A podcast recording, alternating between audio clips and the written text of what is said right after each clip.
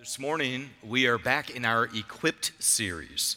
And as I shared this last fall, this could easily be a 10 to 15 year project that we are working on in order to equip believers to reverse some alarming trends that are happening within culture and also happening within the church.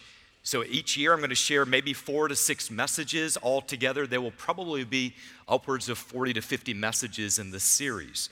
Now, while most message series have a single focus, maybe it is prayer or faith or maybe forgiveness or something like that, this is a multi focused series that has a unifying concept of discipleship within the home.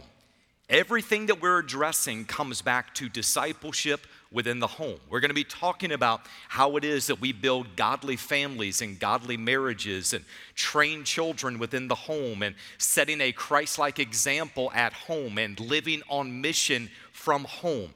According to Scripture, the Bible teaches that discipleship is primarily to happen in the home.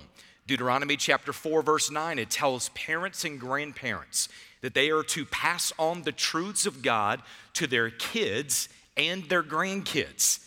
The question is, how do we do that effectively? So, in the series, we're discussing what it looks like to walk faithfully with God when you're single, married, divorced, or widowed.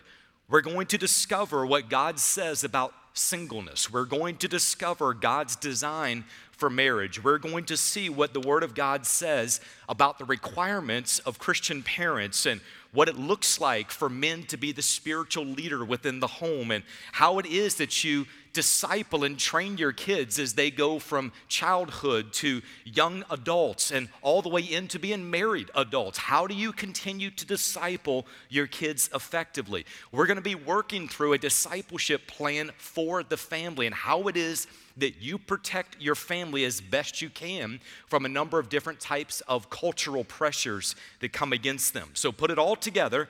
Here's what the series is about it's about discipleship that happens at home, impacting generations and influencing the world for Christ.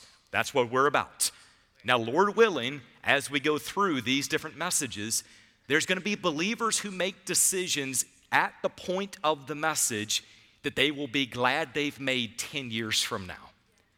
If you want to change the future of your family, if we're praying that God changes the future of our nation, if we're praying that there's a different world for our kids and our grandkids, the decisions for that to happen start today. We don't wait 25 years from now, you start today. So, all of that being said, we've got a lot that's happening within the next four weeks in this. For the next four weeks, we're going to be addressing marriage. Now, let me just say from up front if you are not married, this does not let you off the hook right now. Now is the time to learn these truths. And by the way, married people, in this fall, I'm going to be addressing singleness from Scripture. That's not your time to skip out and go on vacation either. Okay? The Word of God is applicable regardless of the station in life that we might be in. So, we're going to be talking about God's design. We're going to talk about roles and responsibilities. We're going to talk about principles for building life together. Now, our key text in this is going to be Ephesians chapter 5, verses 22 through 33. So, if you would go ahead and turn over there, Ephesians 5, 22 through 33. Now, as you're finding your place in the text, let me pause for just a moment before we go any further. When people read what we're going to read in Ephesians 5 today, there is usually one of two reactions either I'll do it, but I don't like it, or I don't like it, so I won't do it. That's usually where people fall on these. There's not a lot of woo-hooing and high-fiving going on when we read this text. Now, I can understand those reactions. On the surface, on the surface, the teachings may seem archaic, if not even unfair. The verses have been taken out of context to justify selfish and sinful behaviors. These teachings will go against every societal norm in our culture. To accept these teachings, some people will think they have to be less human.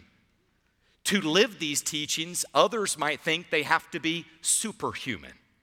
As I've walked couples through these verses in premarital counseling, there's usually one of three responses that I get. The first response is that the young man and the young lady will look at me as if I have three heads. And they are just dead silent, just staring at me like I have no idea what you're just talking about. The second response is that a couple will politely smile at me, then sheepishly smile at each other, as if to say, Don't upset the preacher because we still need him to do the ceremony. But we're not doing that. I can read body language, by the way, just in case you're wondering. Or the third reaction is often the young lady, she'll listen and she'll lean in afterwards and says, Would you please explain that to me? I understand. These teachings that we're getting into, they're just as biblical as John 3:16, but they've not been taught as much as John 3:16. So if these verses make you uncomfortable, if they get you angry, if you have an uncontrollable urge to throw something at me in the middle of the message, I understand. I don't like it, but I understand. I have shoes on I can run in. I, I don't like it. I understand. Now, before we get there, I'm going to ask you to do me a favor. I'm going to ask you as best you possibly can to withhold judgment until we're finished with this. Get all the way to the end of it. Here's why that I think that's important. One, if you do that, it gives me a running start when your heads are bowed in prayer at the end. but more importantly, I think we're going to come to the end of this text and people will see not only is that good, but that's great. That's appealing. Like, that's what I want my marriage to look like if I had the verbiage to be able to write it down myself. So, one last thing these messages are for everyone. So if you're married, engaged to be married, hope to be married someday, these are for you. If your marriage is in shambles, if it is functioning but not fulfilling, or if it's doing pretty well, these messages are for you. It is my prayer that God is going to use these messages in this series to strengthen families as well as solidify Christian legacies. So if you're not already there, look with me if you would, Ephesians chapter 5. We're going to be in verses 22 through 33. We're going to read the text this morning, but we're going to primarily be focused on one verse towards the end. Then we're going to come back in the next couple of weeks and we will work through each of the other parts. Here's what it says starting in verse number 22 Wives, be subject to your own husbands as to the Lord. For the husband is the head of the wife as Christ also is the head of the church, he himself being the Savior of the body. But as the church is subject to Christ, so also the wives ought to be to their husbands in everything. Husbands, love your wives, just as Christ also loved the church and gave himself up for her, so that he might sanctify her, having cleansed her by the washing of water with the word that he might present to himself the church in all of her glory, having no spot or wrinkle or any such thing, but that she would be holy and blameless.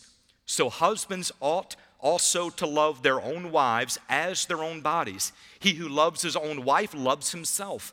For no one ever hated his own flesh, but nourishes and cherishes it, just as Christ also does the church, because we are members of his body.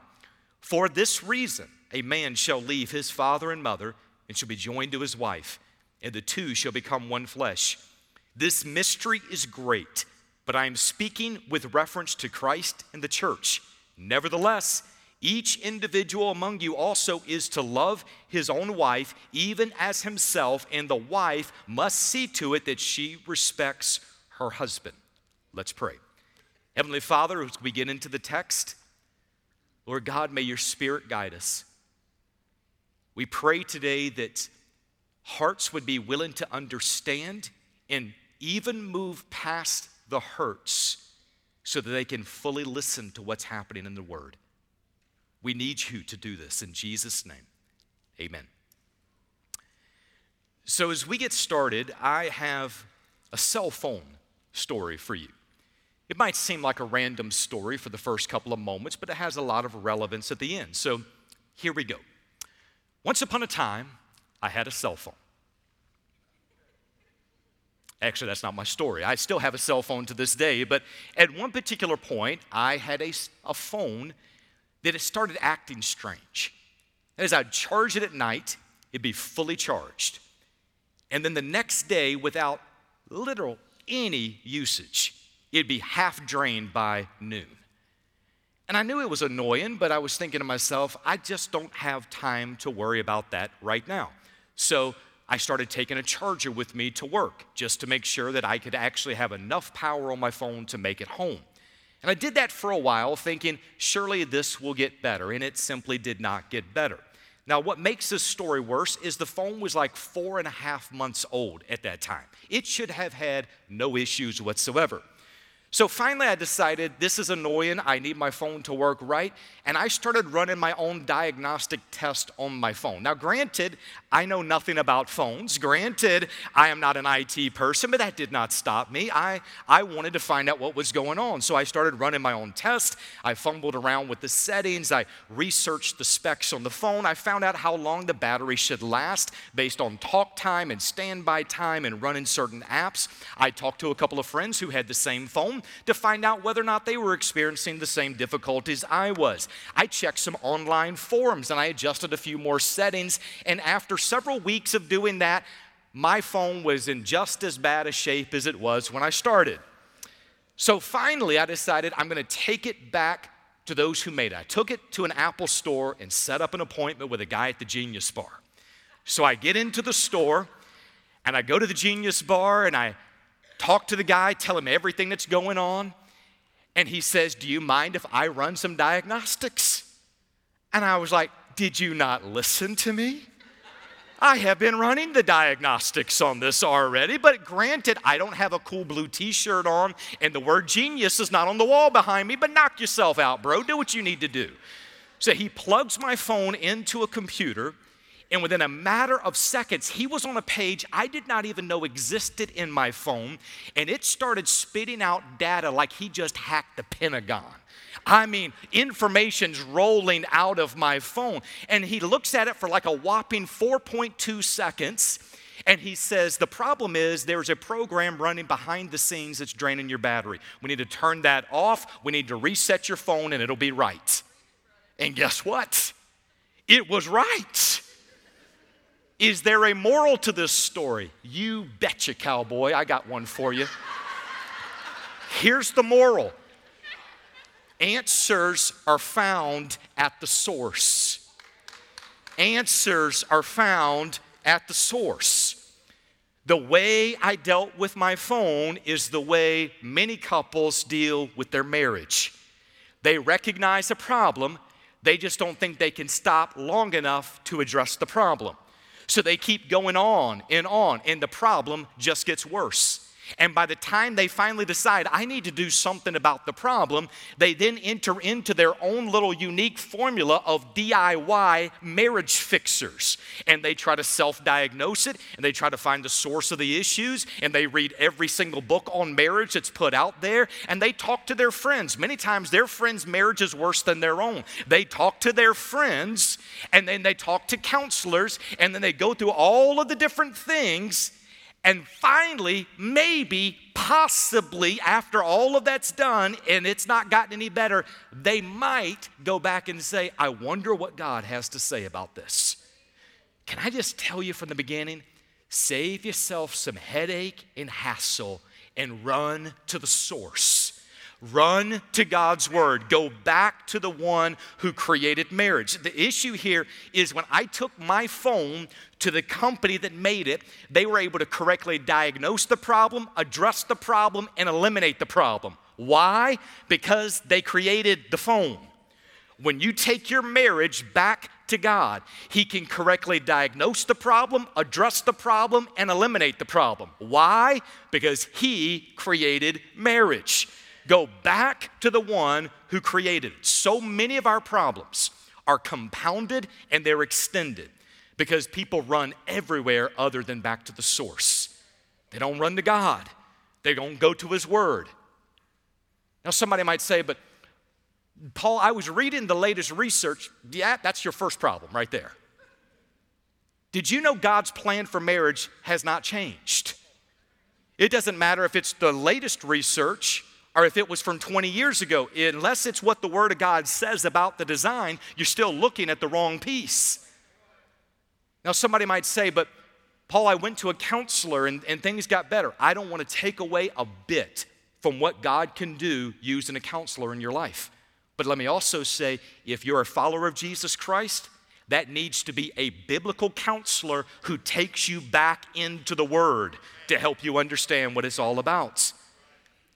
Some of you have already heard before, but the divorce rate of those who claim to be Christian is the exact same as those who claim not to be Christian. One study I read found that only 15% of couples surveyed considered themselves to be fulfilled and happy in their marriage. 50% of those surveyed said, I am neither fulfilled nor happy, but I'm going to try to stick with it because I think that's right. 35% said, I am neither fulfilled nor happy, and I'm about to get a divorce. Put those numbers together for just a moment. That would suggest 85% of marriages are either not on a great path or they're about to fall off a cliff right now. I, I know everybody's story is different. I get that. I understand that sin changes things. I understand that life is not a fairy tale. I get all of that. But that's why a passage like Ephesians 5 is so important. The Apostle Paul does not take his argument back to the latest marriage seminar or the latest cultural trend. He anchors his teachings back in Genesis, back in creation, back when marriage was designed to begin with. Verse number 31 is a quote from Genesis chapter 2, verse 24. He goes back to God's design of marriage that is instituted in the garden. Here's why that's so important. We have to discuss design before you can talk roles, responsibilities, problems, or even goals in marriage. Because if the design is off, you're operating against God's intended purpose for your marriage. So, what we're going to do is we're going to go back over to Genesis chapter 2 for just a moment. Turn over there, Genesis chapter 2. If you don't know where it is, just open up the cover of your Bible. You're probably there. First book, Genesis chapter 2. So let me tell you what's going on in Genesis chapter 2, just to get everybody oriented for a moment. God is engaged in the creative process in Genesis 2. He calls for light, and there's light. He tells the land to emerge from the water, and land appears. He creates the sun and the moon, day and night, the sky and the universe. He is creating everything through the power of His word. He speaks, and it is so. And then God says, Let us make man in our image according to our likeness. And it's after this that Adam is created. So when God looks at his creation, he says of the sun and the moon and the land and the sea and the animals and the plants, he says it is good or it is very good. But when he looks at Adam, he says it is not good for man to be alone. I will make him a helper suitable for him. Verse number 18. The problem then is the problem today. It was a problem of loneliness that was happening. Verse number 19, notice what's happening.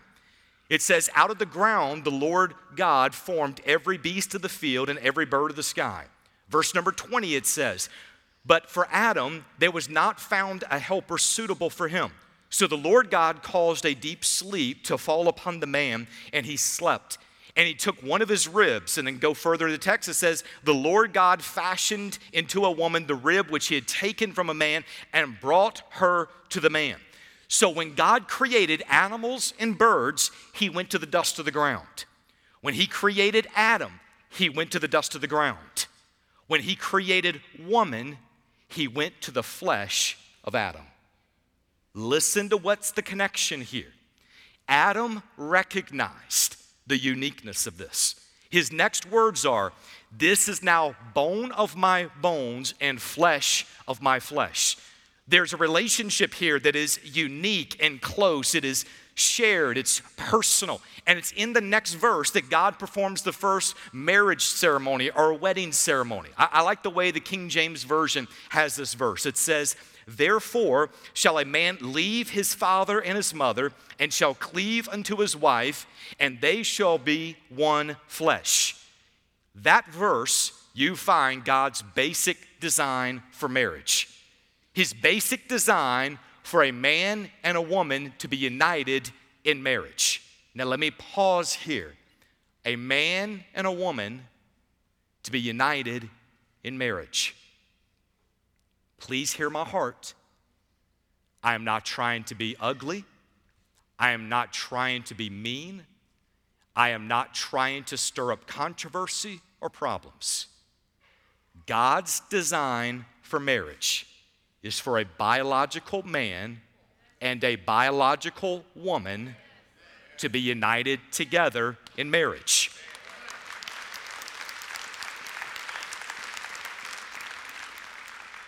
I have to say biological man and biological woman because it's not who you identify with as to whether or not it's a man or a woman. Now, again, I, I know our culture is on a different page here. I recognize that the Supreme Court has tried to redefine what marriage is for people living in America. God did not redefine what marriage is. His word is just as true today as it has ever been. Now, we're going to get into why this design is so incredibly important. So, here's his design simple as I can make it, this is your key truth for this morning. God's basic design for marriage can be expressed in three words leave, cleave, and weave. Leave, cleave, and weave. Amen. Amen. Leave father and mother. Cleave to your spouse. Weave together so the two become one for life. For life. Pause right there for just a moment. God's design is not starter marriages.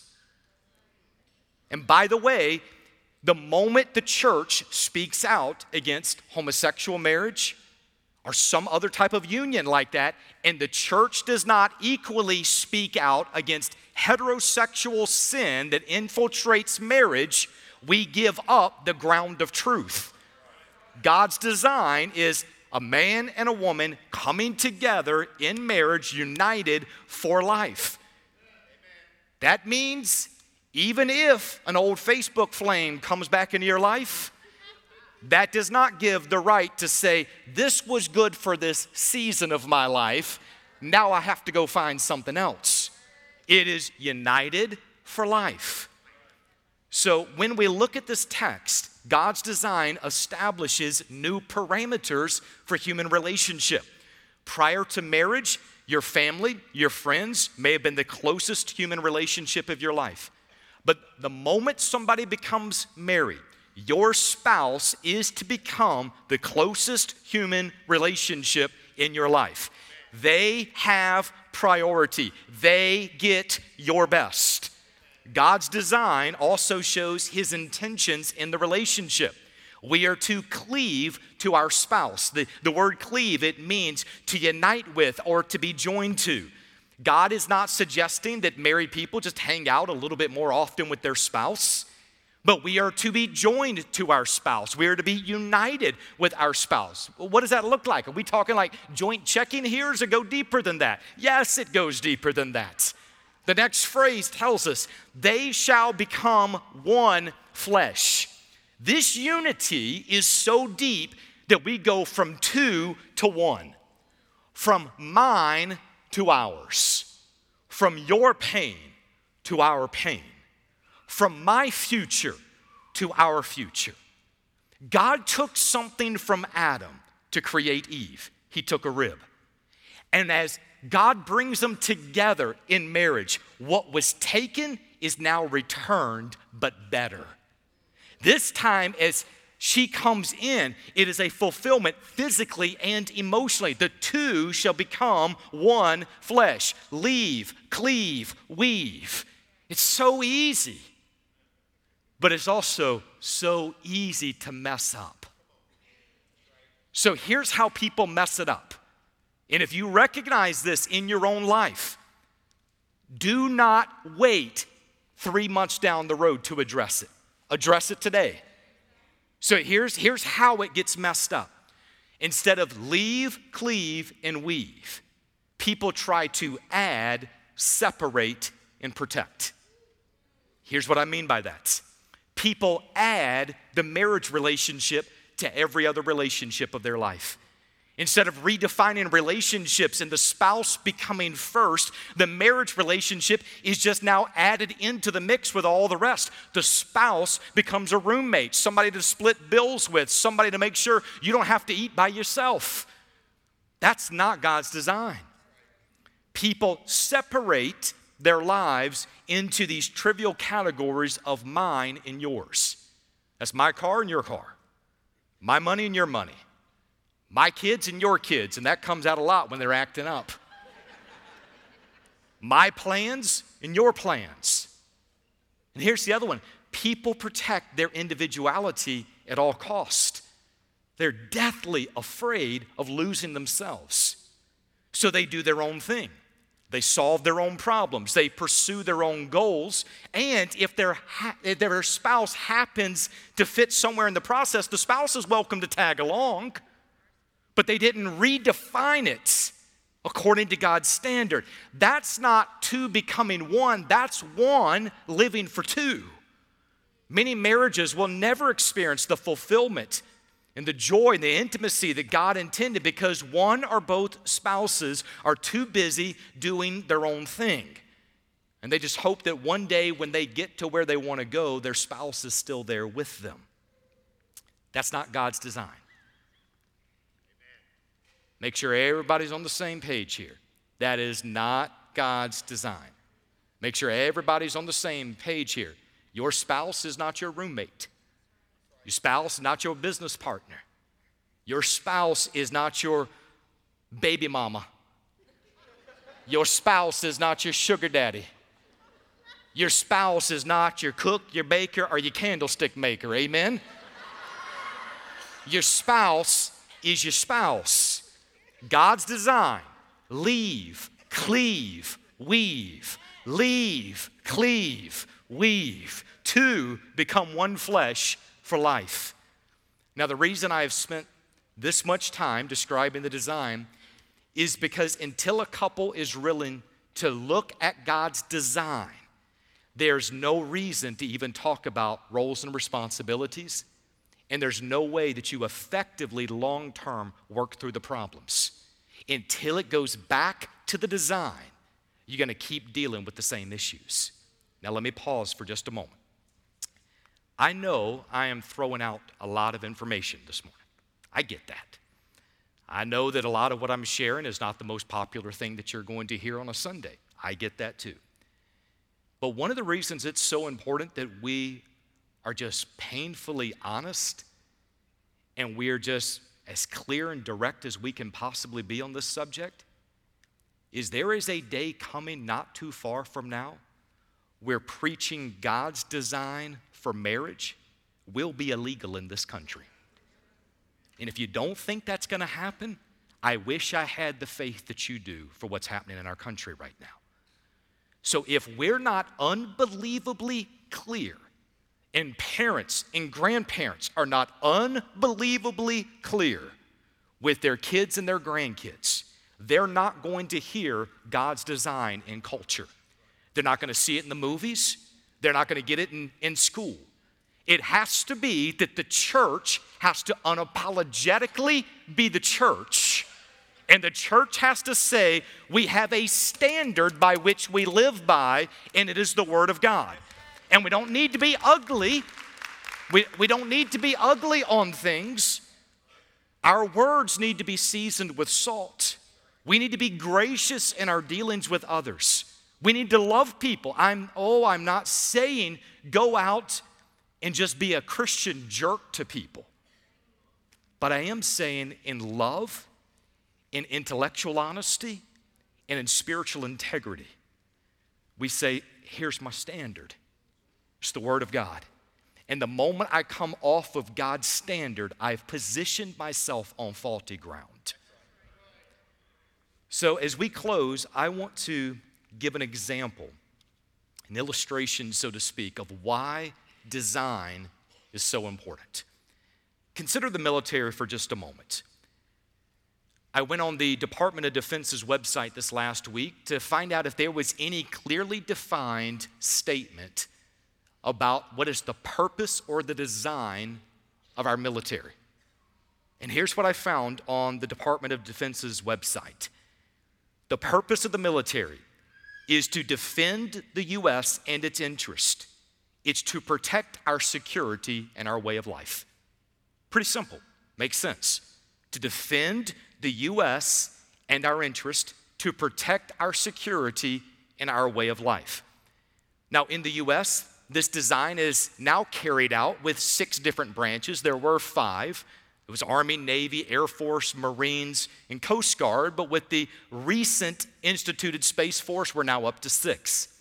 Now, each of these different branches of the military has their own roles and responsibilities in order to help accomplish the big goal. In order, at the end of the day, to defend the U.S. and its interest and to protect our security and our way of life. Okay, makes sense? Everybody on the same page? All right. Most of you. 33.4% of you, yes. Okay. So, hypothetically speaking, what would happen if the commander, commanding officers of each of the different branches of the military decided we no longer want to pursue that goal we no longer want to be about defending the U.S. and protecting its interest, but rather we want to engage solely in humanitarian purposes. So let's say that they make that decision and each of the different branches begins to do their own thing, and they start to set up food banks around the world, and they start providing clothes and supplies for the destitute, and they build homes for the homeless, and they establish clinics for medical care. And everything they're doing is great. It's not even taken away from the fact it's not good things, but it's not the ultimate purpose. But to carry those new endeavors out, they now need to redefine roles and give out new responsibilities. They reduce the number of tank operators and they increase the number of cooks. They take away guns and they give soldiers seed bags for planting crops. They do away with jets and missiles and they replace them with cargo planes and commercial grade ovens. But then one day, America comes under attack. Some country who hates America and hates what we stand for, they attack and this opposing nation, they send in troops and missiles and jets and tanks, and they're destroying everything. Tens of thousands of lives are being killed, cities are being bombed, businesses are falling apart. Life is chaotic. If that were to happen, God forbid, if that were to happen, would it matter how we rearrange our commercial grade ovens? Would it matter whether or not we swap the blue seed bags for red ones? Would it matter whether or not we read another book on how to plant better crops? It wouldn't matter in that moment until the military returned to its purpose and design. The problems would not be solved until marriage returns to its purpose and its design, its problems will not be solved. You can try to redefine the roles and responsibilities. You can read 50 different books on marriage. You can go to 10 different counselors. You can attend every marriage seminar on God's green earth. But if it's not leading you back to God's purpose and God's design, it's not going to solve the problems.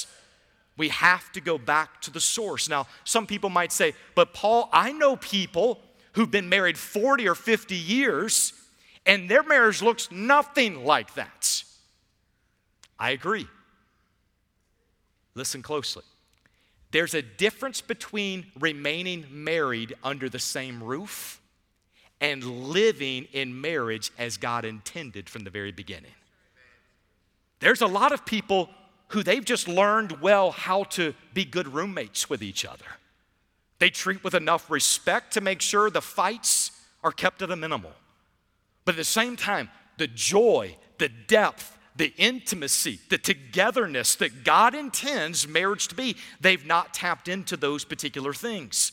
The further we go in this text, the more intense and incredible we'll find marriage to be.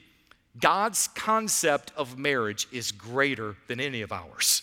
So, if we were to experience what God experiences or what He wants us to have here, I guarantee you there would not be questions as to whether or not we need to be teaching this particular text in church. There would not be questions about whether or not this is a subject that is relevant for the believers today. God created humanity and God created marriage. Marriage has a purpose and a design. What is that? Leave, cleave, weave. United together for life. Now, let me close by saying this. If you're married, engaged to be married, thinking about getting married in the future, I want to encourage you talk with other believers about God's design and how you've seen it lived and fulfilled the right way. Now, I, I, say, even if you have thoughts of being married in the future, this is, I, I say it all the time, now's the time to learn God's design. For those of us who are married right now, if you've gotten off of God's design, sometimes it can be really, really hard to steer things back. If you're not yet married, put this as a part of your dating questionnaire. Like when you're talking to someone who's a prospective marriage partner, ask them, How do you define marriage according to Scripture? And don't be okay if they just say, I believe it's biblical and we need to stay together. Let's pull that out just a little bit more. Talk to me about Genesis chapter 2. Have hard conversations. Ask the questions up front that you will be glad you asked 10 years from now.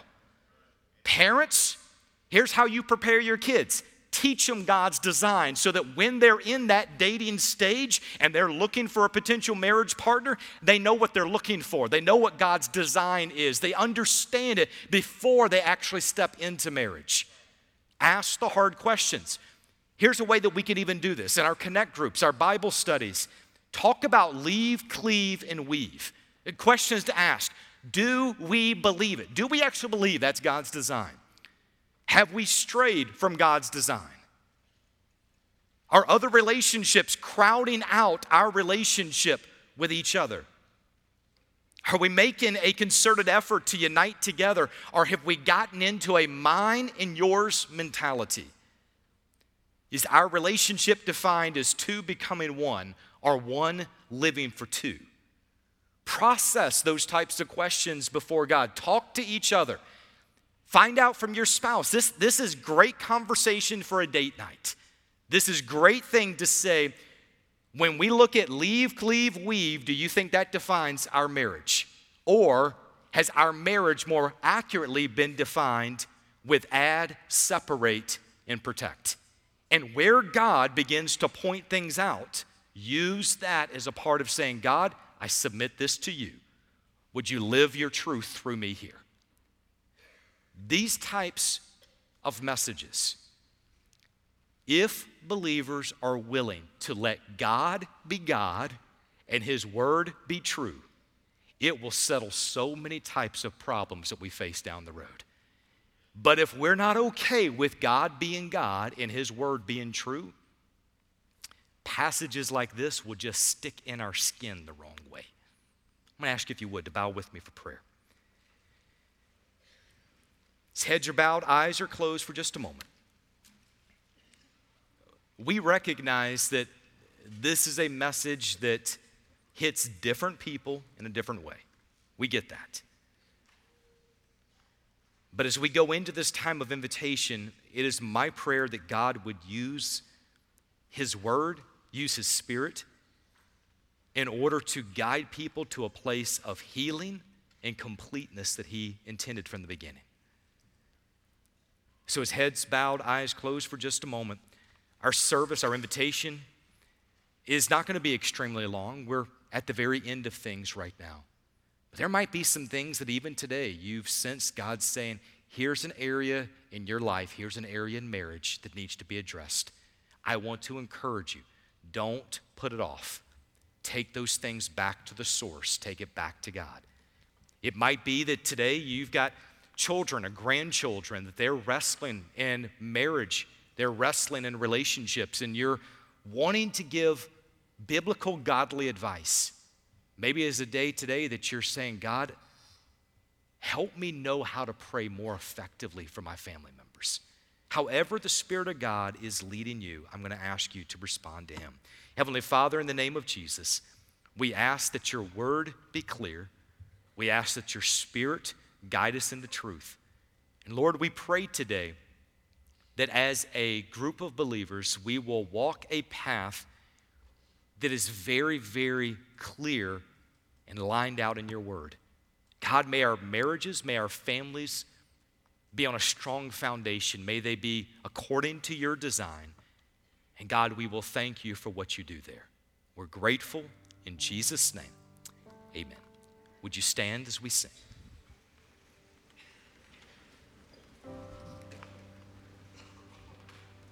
I will build my life upon your love.